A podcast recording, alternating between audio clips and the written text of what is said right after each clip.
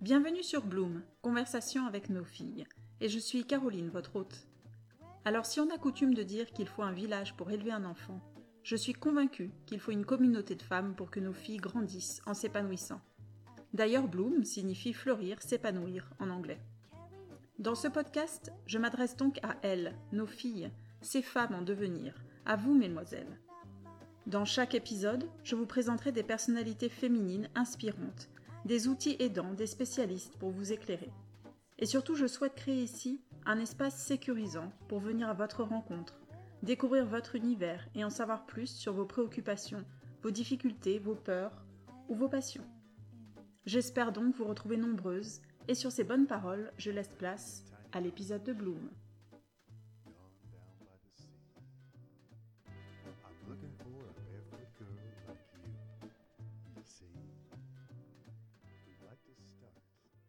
Bonjour à toutes et bienvenue dans l'épisode 8 de Bloom, Conversation avec nos filles. Je vous retrouve aujourd'hui seule derrière mon micro pour poursuivre la, série J'accepte mon corps. Alors si je rembobine un peu, nous avions dans un premier épisode identifié le ou les complexes qui nous gâchent vraiment la vie. Dans un deuxième podcast, nous avions pris conscience de toutes les stratégies que nous mettons en place autour de ces complexes et qui, au lieu de les éliminer, finissent en fait par les entretenir, voire les renforcer. Dans l'épisode 6, nous avions amorcé la dernière étape vers l'acceptation de son corps et je vous avais donné quelques astuces pour reprendre le contrôle de votre attention et parvenir à la détourner de ce complexe pour vous concentrer sur des éléments plus positifs de votre vie. Donc aujourd'hui, nous allons reprendre une stratégie très chronophage qui va de pair avec un complexe, qui est celle de la vérification excessive, celle d'un besoin répété de se rassurer. Vous savez, la tendance qu'on a à se regarder dans la glace toute la journée euh, ou à demander à ses amis ou à son entourage si euh, notre euh, nez n'est pas trop gros, si nos cuisses sont pas trop énormes dans cette jupe, dans ce pantalon, etc. Donc la plupart d'entre nous, euh, nous, avons euh, recours à des stratégies enfin, euh, de vérification et de pour se rassurer dans, de façon raisonnable en fait, juste pour se dire être certain que notre look est bien, qu'on est que notre apparence est acceptable pour aller au travail, etc. Alors si ces stratégies de vérification et de pour se rassurer procurent un sentiment de euh, soulagement, euh, celui-ci est temporaire. Et puis très rapidement, en fait, on se rend compte que les doutes sur euh, notre corps, sur notre apparence physique réapparaissent et on recommence ce cycle de vérification dans le miroir, de demander à son petit copain, à son mari, à sa copine, mais t'es sûr, ça se voit pas trop mes boutons, mais t'es sûr, etc. Donc j'avais, je vous avais donné, je crois, dans, dans un épisode précédent, toutes ces petites stratégies de vérification qu'on peut avoir. Alors évidemment, il y a se regarder dans le miroir, ça c'est vraiment le plus répandu. Euh, dans les hum, vitrines de magasins aussi, on avait, on avait évoqué ça. Euh, il y a aussi de toucher, enfin la vérification, on va dire sensorielle, donc toucher cette partie du corps ou la regarder ou la scanner visuellement. Ça peut être aussi de prendre une photo, un petit selfie ou une petite vidéo pour vérifier si le maquillage est bien mis, etc., si on a bien caché euh, notre acné. Euh, ça peut être aussi de mesurer des parties de notre corps, mesurer les cuisses et vérifier si on ne prend pas de centimètres en trop. Euh, ça peut être aussi de faire des comparaisons avec de vieilles photos, regarder si euh, cette partie de notre corps a changé, s'est améliorée, empiré, etc. Ou évidemment, comme je le disais, euh, demander à son entourage constamment si ça se voit, si ça se voit pas, si ça va mieux, si nos cuisses sont moins grosses, etc. Si on a pris du poids ou perdu du poids. Donc l'idée aujourd'hui, ça va être de réfléchir dans un premier temps à la place que ces comportements de vérification pour se rassurer a dans votre vie.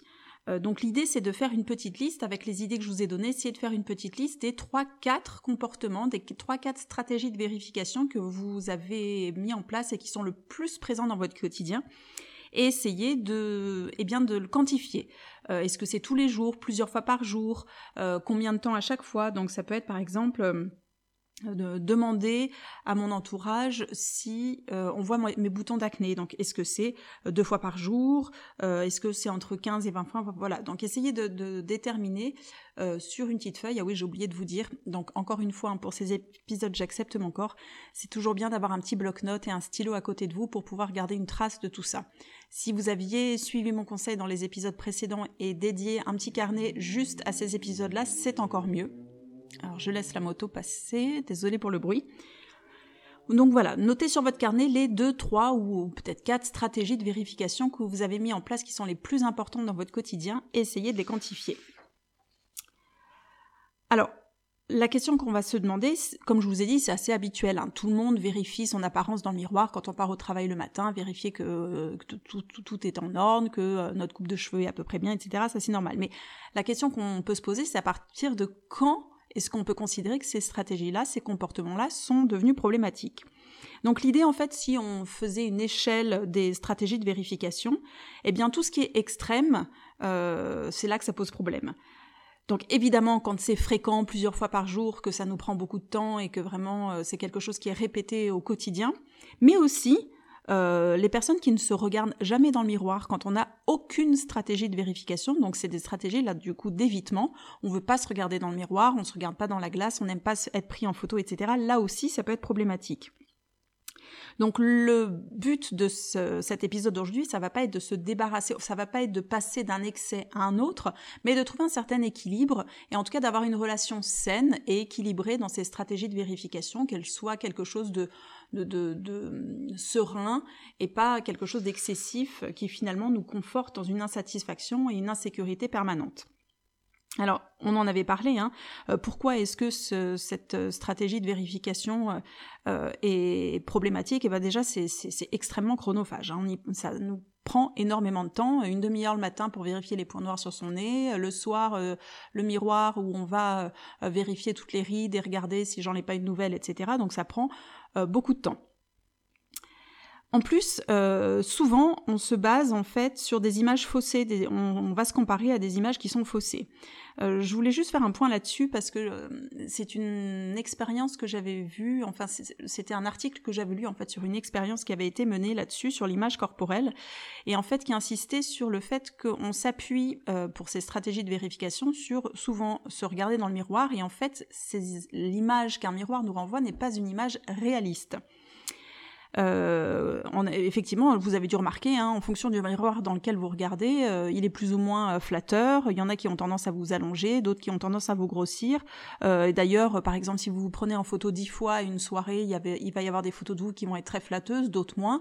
Donc en fait, souvent on base ces stratégies sur des images de notre corps qui sont faussées puisqu'elles ne sont pas, elles ne représentent pas vraiment la réalité. Donc dans cet article que j'avais lu, euh, le journaliste, enfin le, un médecin en fait, qui conseillait de faire cette expérience-là, de se mettre devant un miroir où vous vous voyez de la tête, du sommet de la tête jusqu'à la plante de vos pieds.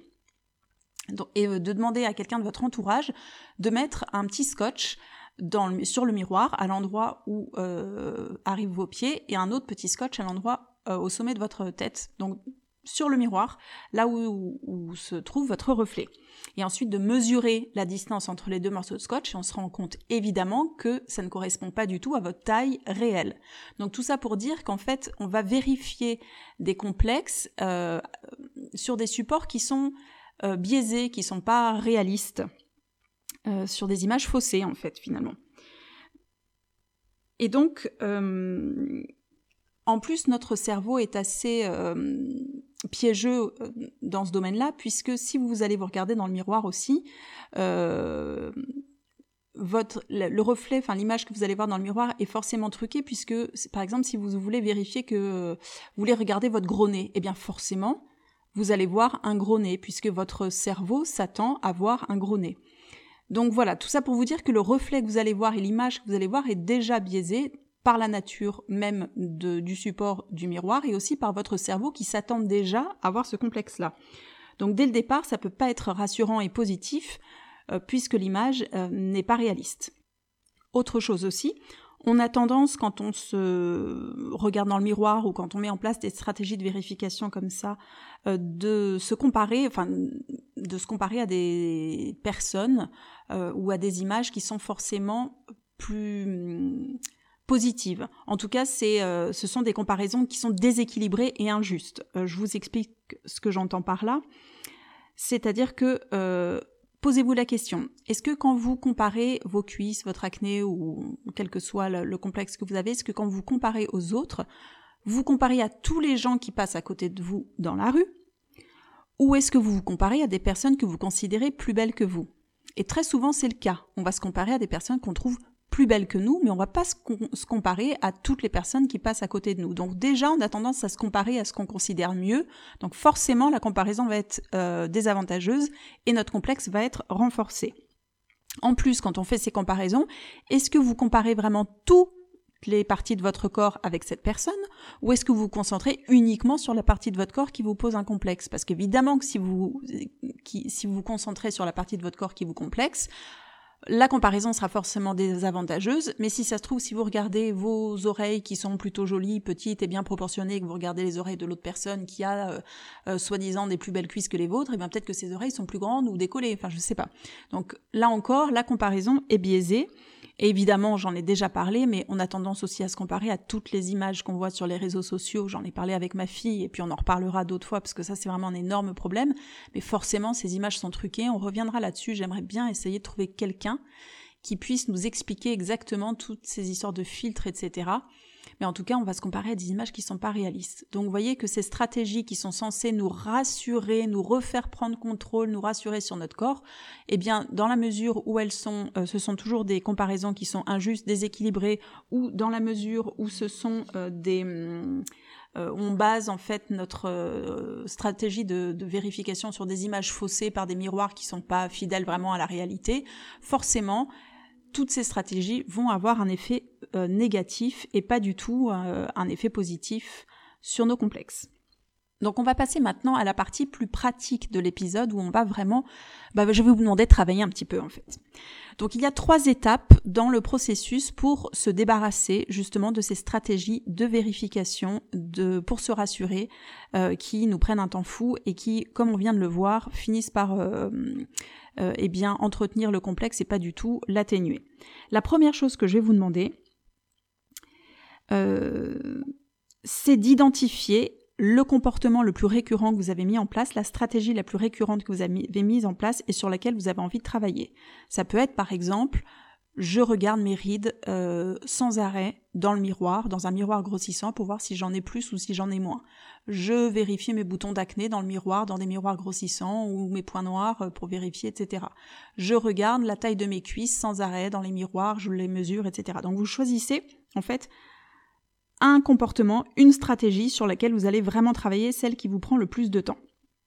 Et ensuite, une fois que vous l'avez choisi, première question que vous allez vous poser. Quel est l'objectif de cette stratégie? Qu'est-ce que je cherche à faire en mettant en place cette stratégie? Et une fois que vous avez trouvé l'objectif, donc par exemple, euh, je regarde mes pores euh, sans arrêt dans le miroir, mon objectif, ça va être de vérifier euh, si j'en ai moins, si elles ont disparu, si on les voit de moins en moins. Eh bien, une fois que vous avez trouvé cet objectif, posez-vous deux questions. Est-ce qu'il y a des avantages à ce comportement, à cette stratégie? Est-ce qu'elle m'apporte vraiment quelque chose? Donc là, on les liste, les avantages. Et ensuite, est-ce qu'il y a des inconvénients à cette pratique? Alors, un des gros inconvénients, c'est évidemment le temps que je perds, mais essayez de lister aussi les inconvénients à cette pratique. Et donc, à la fin, est-ce que cette stratégie répond vraiment à l'objectif que je me suis fixé au départ? Me rassurer sur le fait que mes points noirs ne se sont pas euh, euh, développés ou sur le fait que mes, me rassurer sur le fait que mes rides ne sont pas euh, ne sont pas si présentes que ça sur mon front ou au coin de mes yeux. Donc est-ce que l'objectif que j'avais en mettant en mettant pardon en place cette stratégie a vraiment été atteint? Une fois qu'on a fait ça, vous allez pouvoir en fait vous rendre compte de, eh bien, de l'utilité de cette stratégie. Est-ce que vraiment ça a du sens de continuer à mettre en place cette stratégie au quotidien aussi souvent, à se regarder aussi souvent dans le miroir, etc. Est-ce que ça a vraiment du sens de le faire aussi longtemps? Donc déjà, je le fais à peu près 4 ou 5 fois par jour, je me regarde dans le miroir pour vérifier, et à chaque fois, c'est 10 ou 15 minutes pour regarder à peu près tout. Est-ce que ça a du sens de le faire, premièrement, aussi souvent, et deuxièmement, aussi longtemps? Et troisième chose que je vais pouvoir évaluer avec ce que je viens de noter, c'est est-ce que les avantages gagnent sur les inconvénients? Est-ce qu'il y a plus d'avantages que d'inconvénients à avoir mis en place cette stratégie? Et donc, suite à ça, la question finale, est-ce que j'ai besoin d'éliminer cette stratégie? Est-ce que j'ai besoin de la réduire ou de faire pause pendant quelques temps? Voilà. Donc les étapes, je choisis la stratégie sur laquelle j'ai envie de travailler, je me pose la question quel est le but d'avoir mis en place cette stratégie, quels sont les avantages que j'en retire, les inconvénients, et ensuite donc est-ce que cette stratégie vraiment me permet d'atteindre l'objectif que je m'étais fixé au départ? Et ensuite ça va me permettre de savoir, d'évaluer si je dois la garder, si elle est vraiment bénéfique, ou si je dois complètement l'éliminer ou l'atténuer un petit peu. Alors, Comment savoir s'il faut juste l'atténuer ou l'éliminer complètement? Eh bien, je vais vous dire, je pense que les stratégies qui sont intéressantes d'atténuer ou de, euh, oui, d'atténuer et pas forcément d'éliminer, ce sont des stratégies que tout le monde fait dites-vous, euh, est-ce que cette stratégie-là, la plupart des gens le font? J'ai envie de vous dire, si c'est vous regarder dans le miroir pour vérifier la taille de vos cuisses, la plupart des gens se regardent dans le miroir au moins une fois par jour avant de partir au travail ou euh, avant de partir à une soirée, etc. Donc ça, ça fait pas partie des choses qui sont euh, vraiment extrêmes. Donc là, ça peut, ça peut être une stratégie que vous allez atténuer puisque c'est quelque chose quand même d'assez banal quand c'est pas excessif comme vous avez pu le faire tous les jours. Et quand est-ce qu'il faut éliminer vraiment une stratégie? Quand est-ce qu'il faut se dire bon là vraiment il faut que je l'élimine? Et eh ben dites-vous euh, est-ce que posez-vous la question. Est-ce que si est-ce que je suis gênée si quelqu'un me voit mettre en place cette stratégie là Si c'est le cas, si c'est une stratégie euh, qui est gênante, si quelqu'un vous, voit euh, la faire, c'est que c'est quelque chose qui est un peu excessif, qui est même carrément excessif et qui serait certainement bon d'éliminer totalement. Alors, donc, une fois qu'on a fini cette première étape, on passe à la deuxième étape. Donc, on a décidé s'il fallait soit éliminer complètement, soit réduire cette stratégie qu'on avait mis en place suite à notre complexe. Alors, comment faire ça? Eh bien, euh, ça va être par un système de hum, par étapes en fait. On va procéder par étapes parce que c'est impossible de se débarrasser du jour au lendemain de quelque chose qu'on fait depuis des mois, plusieurs fois par jour et, et euh, de façon répétée et, euh, longue, etc. Donc évidemment, ça serait très décourageant de vous demander d'arrêter tout ça et même impossible de vous demander d'arrêter de mettre en place ces petites habitudes euh, négatives du jour au lendemain. Donc on va procéder par étapes et premièrement choisir un nouvel objectif. Donc par exemple, au lieu de vous regarder je ne sais pas combien de fois par jour dans la glace pour vérifier vos points noirs ou vérifier si on voit vos rides ou vérifier si on voit votre acné, vous allez décider d'utiliser votre miroir que 10 minutes par jour pour vous maquiller le matin.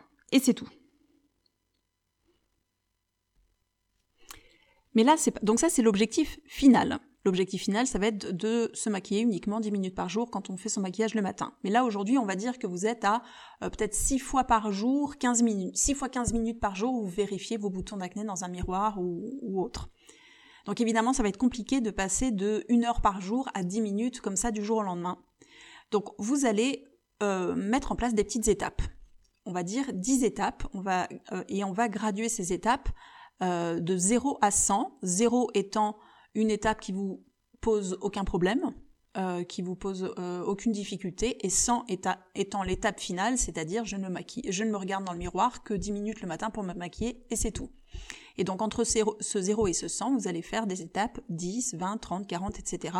Donc si 0 euh, c'était je me regarde 6 fois par jour, 10 minutes environ dans le miroir, eh bien l'étape numéro 10, ça va être je me regarde 5 fois par jour, 10 minutes.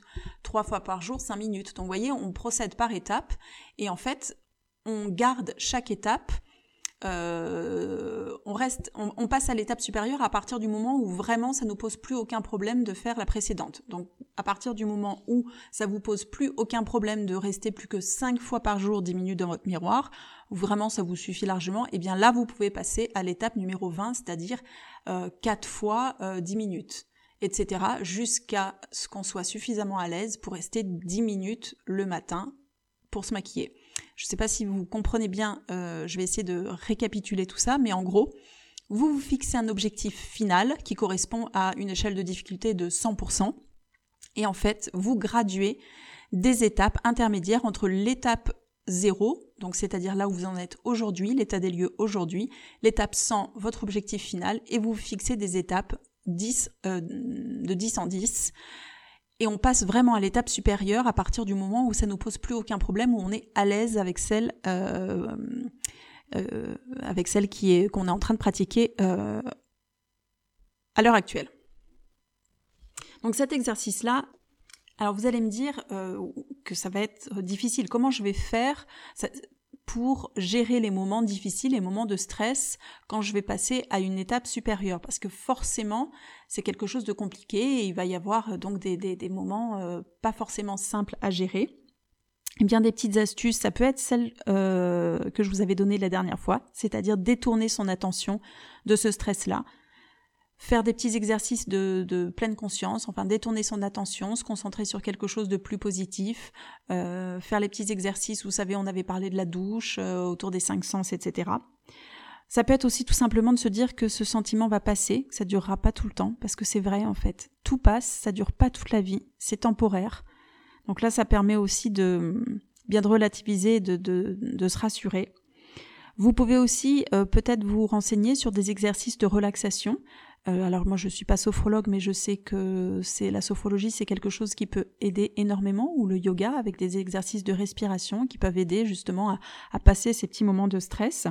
Et puis moi ce que j'aime bien, c'est prévoir des récompenses en fait. Moi je suis très récompense, donc vous dire bah voilà, euh, je si j'arrive aujourd'hui à, passer à l'étape 3, à n'être qu'à plus qu'à trois fois cinq minutes devant mon miroir eh bien je m'accorde ce soir euh, un épisode de Netflix ou je m'accorde un petit moment euh, sympa ou une sortie avec des copines, etc. Donc essayez de vous fixer des, des petites récompenses agréables euh, qui vous motiveront en fait lorsque vous passerez à une étape supérieure ou lorsque vous passerez à des moments un peu plus difficiles à vivre. Voilà ce que je peux vous conseiller aujourd'hui, ce que je peux vous, vous inciter à faire. Donc maintenant, c'est la balle est dans votre camp. Essayez de tester ça. Je serais ravie d'avoir vos retours, de que vous me disiez si vous avez testé, mis ça en place. J'aimerais bien savoir ce que vous en avez pensé. Merci encore d'avoir été présente aujourd'hui. J'espère que j'ai été claire. Et n'hésitez pas à me mettre des commentaires sur le site Instagram de, du podcast. Voilà, je vous remercie encore de votre attention. Je vous souhaite une bonne journée, euh, des bonnes fêtes prenez soin de vous et on se retrouve très vite. J'espère que l'épisode d'aujourd'hui vous aura plu et je suis ravie que vous ayez répondu présente cette semaine encore. Vous savez que j'ai à cœur de vous apporter quelques outils concrets et clés utiles à vous, les bloumeuses, pour que vous puissiez poursuivre votre chemin en vous épanouissant. Si vous avez aimé ce podcast, s'il vous a été utile, merci de le partager aux jeunes filles autour de vous et via les réseaux sociaux. Si vous voulez vous aussi mettre votre pierre à l'édifice, vous pouvez soutenir l'émission en mettant 5 étoiles sur l'application iTunes. Cela nous permettra d'être plus visibles et de soutenir encore plus de jeunes filles. Pour finir, vous le savez, j'ai besoin de vous les bloumeuses. Écrivez-moi un message sur SoundCloud, sur l'application podcast iTunes ou sur la page Instagram de l'émission. Bloom.lepodcast. Donc bloom, B-L-O-O-M, le podcast tout attaché. Envoyez-moi vos questions, vos témoignages. Je les partagerai à l'antenne lors d'une prochaine émission du Courrier des Bloumeuses. Voilà, j'ai tout dit et je vous donne donc rendez-vous la semaine prochaine.